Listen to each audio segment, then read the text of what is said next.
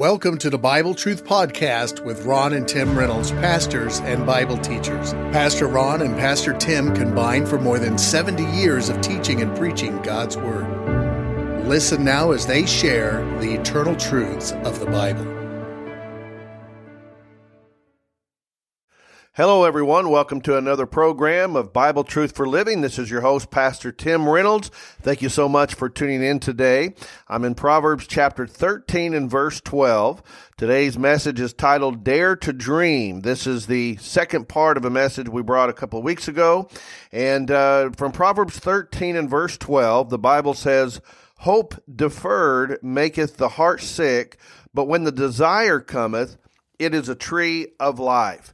I believe everybody starts out uh, in life with a dream. You ask a little child in maybe kindergarten or first grade, and they'll have a dream dream of maybe being a superhero or a ball player or something like that when they grow up.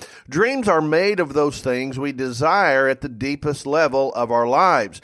As we get older, we begin to dream about where we want to live, the type of home uh, we would like to live in, the career we will have, the vehicle we will drive, and then we begin begin to think about that man or woman that we uh, want to spend the rest of our life uh, life with, and we dream about having children, having a happy marriage, and seeing our children grow up and be successful. We dream about grandchildren, and then again, as we continue to age, we dream about retirement and maybe taking some time to travel and those sorts of things. So in life, we plan and we work and we dream. Nothing wrong with any of that. But you know, life does not always obey our well laid plans and dreams.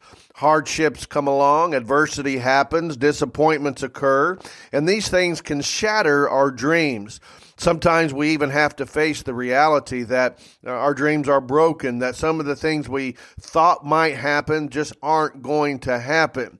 Uh, certainly, the things that uh, occur in life, oftentimes they do not end the way we thought they would, and that's just how life goes. And so, our instinct is to maybe run and hide and just settle into life and just sort of drudge through day by day and not really have any expectations or to dream again. But that's not a good way to live. I think that uh, God wants us to continue to dream in our lives. I like this quote. Someone once said, When your dreams turn to dust, vacuum. And, uh, you know, sometimes they will. Sometimes those dreams will not turn out uh, the way that you thought they would. So if you've been dreaming about doing something, I want to encourage you to keep dreaming. If you think your dream is over, I want to encourage you to get back to dreaming. No matter what age you are, no matter where you are in life, if you're still here and you're breathing, God has a plan and a purpose for you. And I want to dare you to dream. Now, the first thing that we're going to look at today is that it is okay to dream. It's okay to dream. There in the text that I just read to you from Proverbs 13 and verse 12, it says, Hope deferred maketh the heart sick. The word deferred there means delayed or something that doesn't end up like you thought that it would. And so as we age, as we see things that we thought might happen, they don't happen, it makes us heart sick because it's delayed. It's not happening either as quickly or the way we thought that it should. But when the desire cometh, when the dream begins to unfold and you begin to see uh, maybe light at the end of the tunnel, so to speak, it is a tree of life. You know, Proverbs 29 and verse 18 says, Where there is no vision, no dream, the people perish. We ought to have dreams a dream for our marriage, a dream for our children, a dream for whatever it is in life. Again, no matter what stage we are. Uh, here are some quotes on dreams. Vincent van Gogh, the great artist, said, I dream of painting, and then I paint my dream. Prize fighter Mike Tyson said, I'm a dreamer. I have to dream and reach for the stars. And if I miss a star, then I grab a handful of clouds. You know, sometimes that's how life is. You just have to grab onto clouds. Carl Sandburg, the poet, said, Nothing happens unless first we dream. Now, there were some great dreamers in the Bible, and I shared with you a week or two ago about uh, some of the dreams in the Bible. You think of Joseph and, and Daniel and others, but there are some other characters in the Bible who the Bible doesn't give us distinct dreams that they had, but we know they were dreamers. For example, Noah dreamed of building an ark. God said you have 120 years, and you can imagine 20 years into that, 40 years into that. Uh, he probably spent the day working and at night would dream about the finished product, which eventually would save his entire family from the flood. Abraham was a dreamer. The Bible says in the book of Hebrews that Abraham looked for a city whose builder and maker was God. I think he dreamed about that. He dreamed of reaching that city, that place called heaven. And then Sarah, his wife, we know that she dreamed of having a baby. And uh, when that promised seed was was uh, told, foretold, she just looked forward to that. She dreamed about it. Of course, we know she got ahead of God, and and uh, we're still paying the price for that in in the world today. But at 90 years old, that dream came true. She had the promised seed named Isaac. Moses was a dreamer. Moses dreamed of leading the people of Israel into the promised land. And of course, if you know the story there, Moses came right to the border, but was not allowed to go in. You say, well, he failed. He did not make it to the promised land. Well, guess who appeared on the Mount of Transfiguration with Jesus? Moses and Elijah. So we know Moses made it. Caleb. Caleb was a dreamer.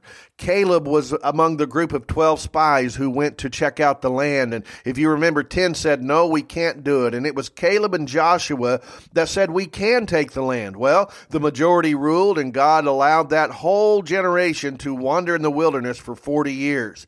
For 40 long years, Caleb dreamed of making it, and he did. The Bible says at the age of 85, Caleb said, I want that mountain. It belongs to me. He dreamed of it and he attained it. David dreamed of building a beautiful building for God, the house of God. And God said, No, David, I'm not going to let you do that, but I'll let your son Solomon do that. But David got to be a part of that dream. He began to uh, accumulate the materials and the monies for the house of God. Peter dreamed. Peter, uh, when he was called into the ministry and was told to be fishers of men, Peter dreamed of one day being a great preacher. We know that he denied the Lord Jesus Christ when Jesus was arrested. But was the dream over? No, it was just uh, temporarily suspended because we know eventually on the day of Pentecost, who preached the inaugural address of the church? It was the Apostle Peter, and 3,000 were saved. Paul, when he was converted on the road to Damascus, dreamed after he got saved saved of being a missionary and taking the gospel to the Gentiles. Did Paul do that the very next day after his conversion? No. In fact, 14 long years went by until Paul began to go on his missionary journeys and eventually start churches. John dreamed of the glories of heaven. They were revealed to him when he was exiled on the Isle of Patmos and the great book of Revelation. We have many of those things that John had visions and dreams about. I'm telling you, whether you are eight or or 80, keep on dreaming. By the way, if you're going to dream anyway, you may as well dream big. Amen? Have big dreams. So it's okay to dream. Number two, you must own your dream. Now, most dreams don't just come true. You know, we, we, we hear that phrase, dreams just come true. Very rarely do they just come true. They often come with a cost. Jesus tells us this principle in Luke chapter 14 and verse 28. He says, For which of you intending to build a tower? We could use the word dreaming. You're, you're dreaming about it. You're intending to do it. Sitteth not down first and counteth the cost. You know, if you just dream about it, you can dream and dream and dream and never do anything. Uh, you need to dare to dream and then you need to decide to do. But if you're going to do it, you must count the cost. Any dream worth dreaming will involve cost.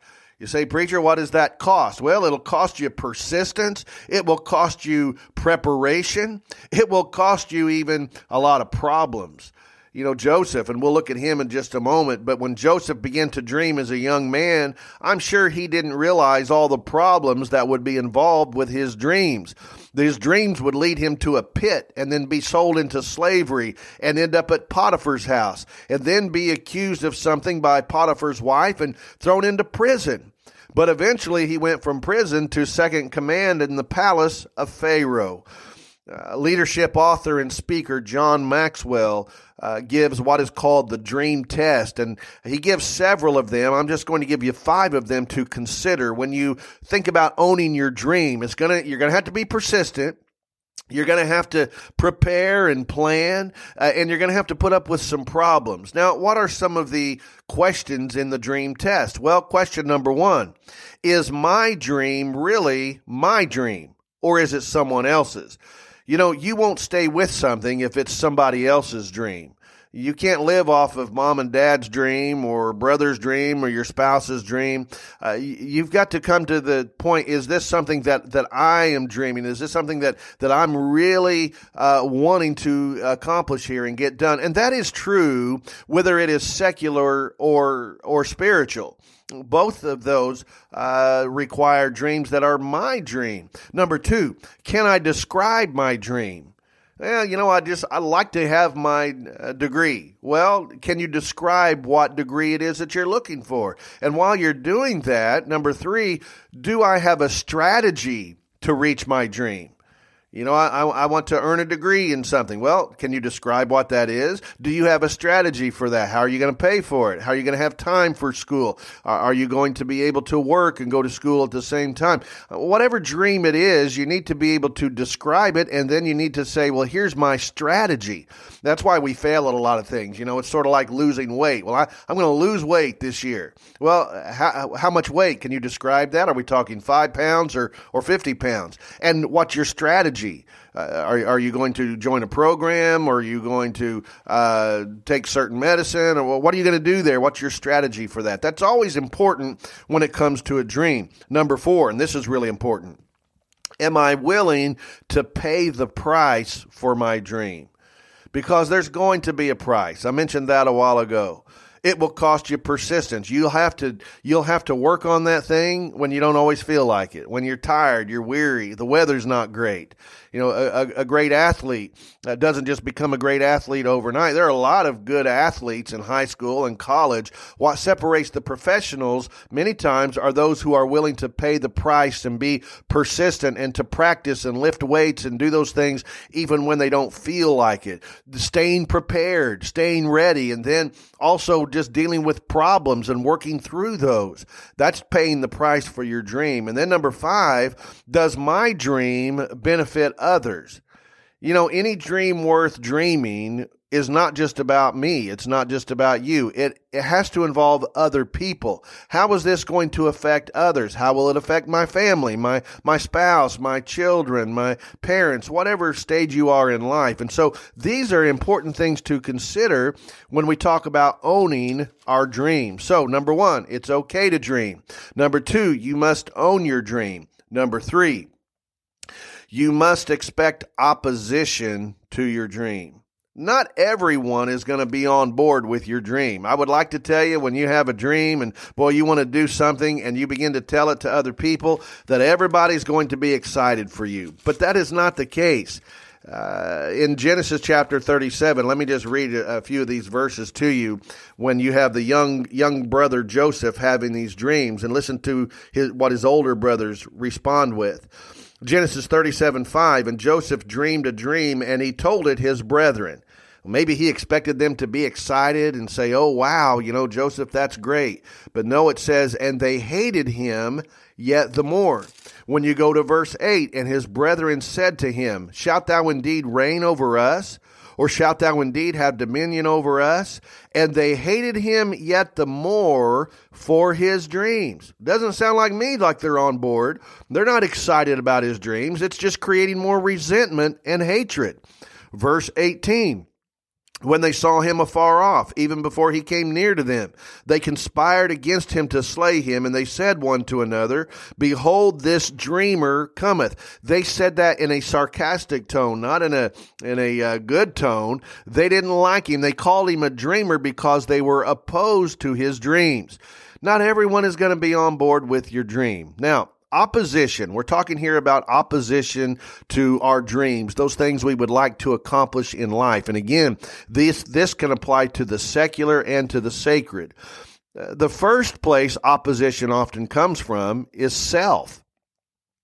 Sometimes we talk ourselves out of our dreams. We'll use words like I can't or not me. Uh, I, I put two word excuses together. No way. No money no time, no education, no experience, no resources, too young, too old. You know, we can come up with all kinds of them. And, and many times it just starts with a thought and we begin to think, well, you know, I'd like to do that, but it, it won't happen for me. And so we begin to oppose ourselves. Henry Ford uh, said this. He said, whether you think you can or think you can't, you're right. And that is true.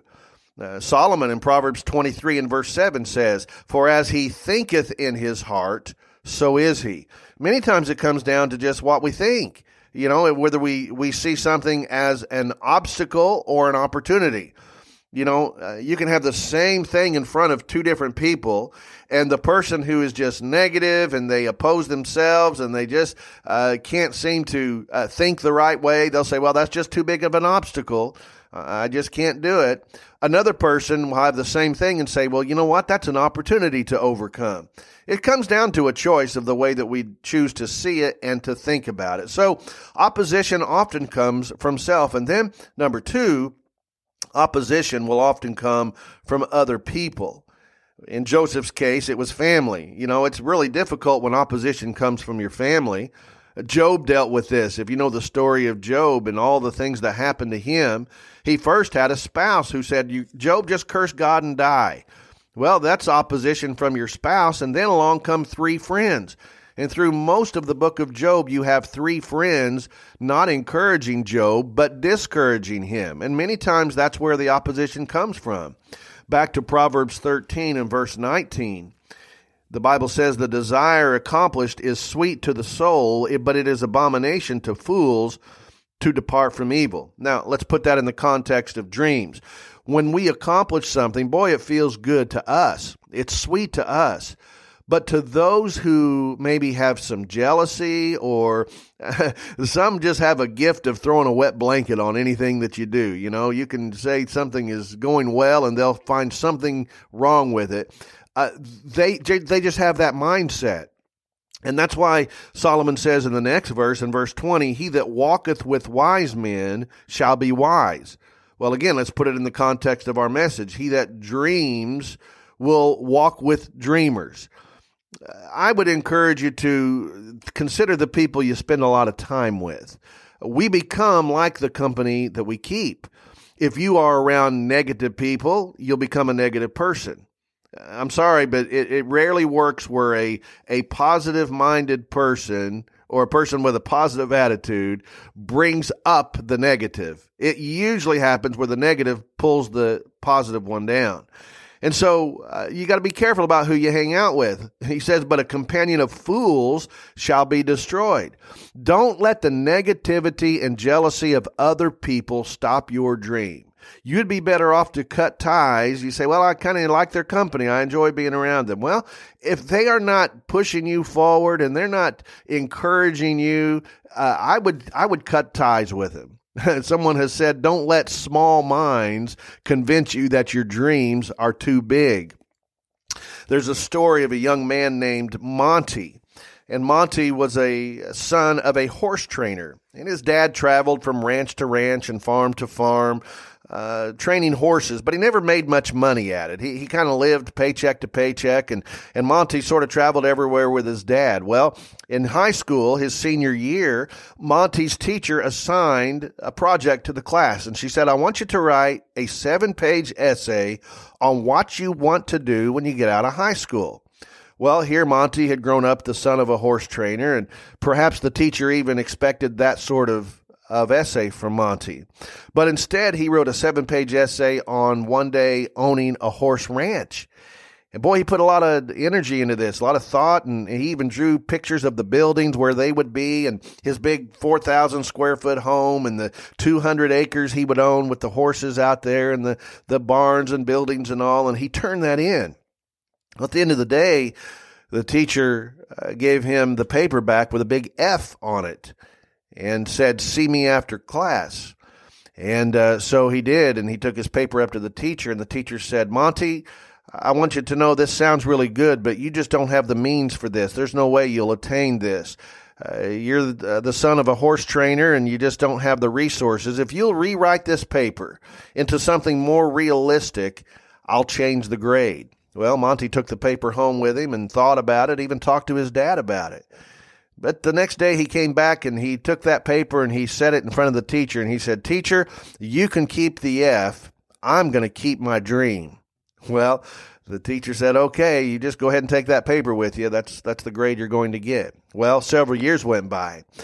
And then one day, about uh, 10 years later, the same teacher had a class and took that class on a field trip to a horse ranch. And when she got to the horse ranch and they did to tour and they came inside, she discovered to her surprise, guess who the owner of the horse ranch was? Monty. And up above the fireplace in that great big home on the horse ranch was a paper with a red F on it from that teacher who said, You don't have the resources, Monty. You can't do it. And the teacher had to go to Monty. She found him and said, Monty, I want you to know that I was a dream stealer. I'm glad to see that you accomplished what even I didn't think that you could do. You see, a teacher, a parent, a friend, maybe even meaning well, can cause discouragement uh, to your dream. And so uh, don't be a dream stealer, but there will be opposition. Let me share this last point with you and we're, we're done. Number four, do not omit God from your dream. I said a while ago, your dream should never be just about you and your plan. It should help others and it should always involve God. Uh, you know, uh, Joseph, when he had those dreams of his brothers bowing down and all of that, it sure didn't look like that's what would happen. But that's exactly how the story ended up. In Genesis chapter 50 and verse 18, the Bible says, And his brethren also went and fell down before his face, and they said, Behold, we be thy servants. The very thing Joseph had dreamed years earlier. Now, how does he respond to this? Joseph said to them, Fear not, for am I in the place of God? But as for you, you thought evil against me, but God meant it unto good, to bring to pass as it is this day, to save much people alive. He says, Brothers, you thought evil, but God had a plan all along. When Joseph was young and had those dreams, his brothers were jealous, they opposed him, but God had a plan. And God knew that as the time would go, that eventually it would be Joseph who would save the lives not only of his immediate brothers, but of the entire Jewish people.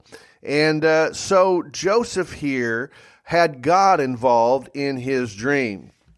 There was a great missionary named William Carey, and William Carey was called to preach and uh, then was later called to be a missionary. He went to council with an older preacher, and the older preacher said, Sit down, young man. If God wants you to, if God wants to save the heathen, he will do it without your help or mine. Well, William Carey was a little discouraged, but he wasn't going to quit. In fact, later he would preach a sermon titled, Attempt Great Things for God, Expect Great Things from God. William Carey would eventually leave his own country of England and go to India. And in India, thousands upon thousands of people came to know the Lord Jesus Christ because of a young man with a dream. He said, I want to do that. I'm being called to be a missionary. And that dream was, was accomplished because God was in the dream. You know, when we include God in our dreams, He gets involved in our dreams.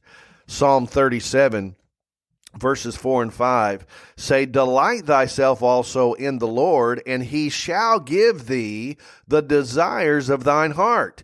Commit thy way unto the Lord, trust also in him, and he shall bring it to pass. It may not be in the time we think or in the way that we think, but he shall bring it to pass. There's a, a, story about a young man named Serge Leclerc who started out life in a perilous situation. He was the product of a rape. His mother was only 14 years old. Serge Leclerc was born in a shack, didn't even know his birthday. Well, as he got older, became a teenager, a young man, he got into a lot of trouble. Uh, sold drugs and became an alcoholic and eventually ended up in prison. In fact, ended up a 250 pound bodybuilding prisoner with a fifth grade education. And it looked like Serge Leclerc was not going to amount to anything. But on Christmas Day in 1985, Serge Leclerc got saved. Someone had managed to get the gospel to him. Serge Leclerc began to feel God giving him a dream. While in prison, Serge Leclerc went back to school, earned his bachelor's degree, and eventually his master's degree in sociology. And uh, very unexpectedly, uh, Serge Leclerc got a pardon. This was in Canada. He got a pardon from the prime minister, and Serge Leclerc ended up assisting in the prison system. Serge Leclerc today is a Christian man who helps hundreds of prisoners in Canada by teaching them about God and Christian morality and uh, is on the other side of the bars doing what he never thought he would do when he was a young man. I'm telling you, no matter what age you are, God has a plan and a purpose for you. You need to have a dream. It may not be a big dream to anybody else, but it, and it may not be a dream just for you. It may be a dream you have for your children or for your grandchildren. But if God be for us, the Bible says, who can be against us? And I would encourage you, and in fact, I would dare you to dream. Thank you so much for listening today. I hope the message was an encouragement to you. Don't forget, not only are we on the radio, but we are on the Bible Truth podcast. You can catch all of our messages there. Go to your favorite podcast host, search Bible Truth for Living, Pastor Tim Reynolds, or Bible Truth podcast, and you'll find it there. And you can uh, be get the update on our messages as we place them there, and you can listen to them at any time. Thank you so much for supporting us by listening, by praying for us, and for those who are able to help us financially stay on the air and have our podcast uh, ministry. We do appreciate that as well. If you don't have a church to go to, we invite you to Mount Vernon Baptist Temple. We meet every Sunday morning, 9 o'clock for Sunday school, 10 o'clock morning worship, 6 o'clock Sunday night, and then in March, uh, we'll go back to our Wednesday night service as well and then at Waltonville Community Church, 1115 every Sunday morning. Thank you so much for listening. I look forward to being with you again next time. And until then, this is Pastor Tim Reynolds saying, May God bless you, is my prayer. You've been listening to the Bible Truth Podcast with your host pastors, Tim and Ron Reynolds. They can be contacted on the Mount Vernon Baptist Temple Facebook page, or you may send Pastor Tim an email to timrey1 at hotmail.com. Or if you prefer, mail correspondence to Bible Truth Podcast, 817 Woodland Drive, Mount Vernon, Illinois, 62864. Again, that's Bible Truth Podcast, 817 Woodland Drive, Mount Vernon, Illinois 62864. Thank you for listening.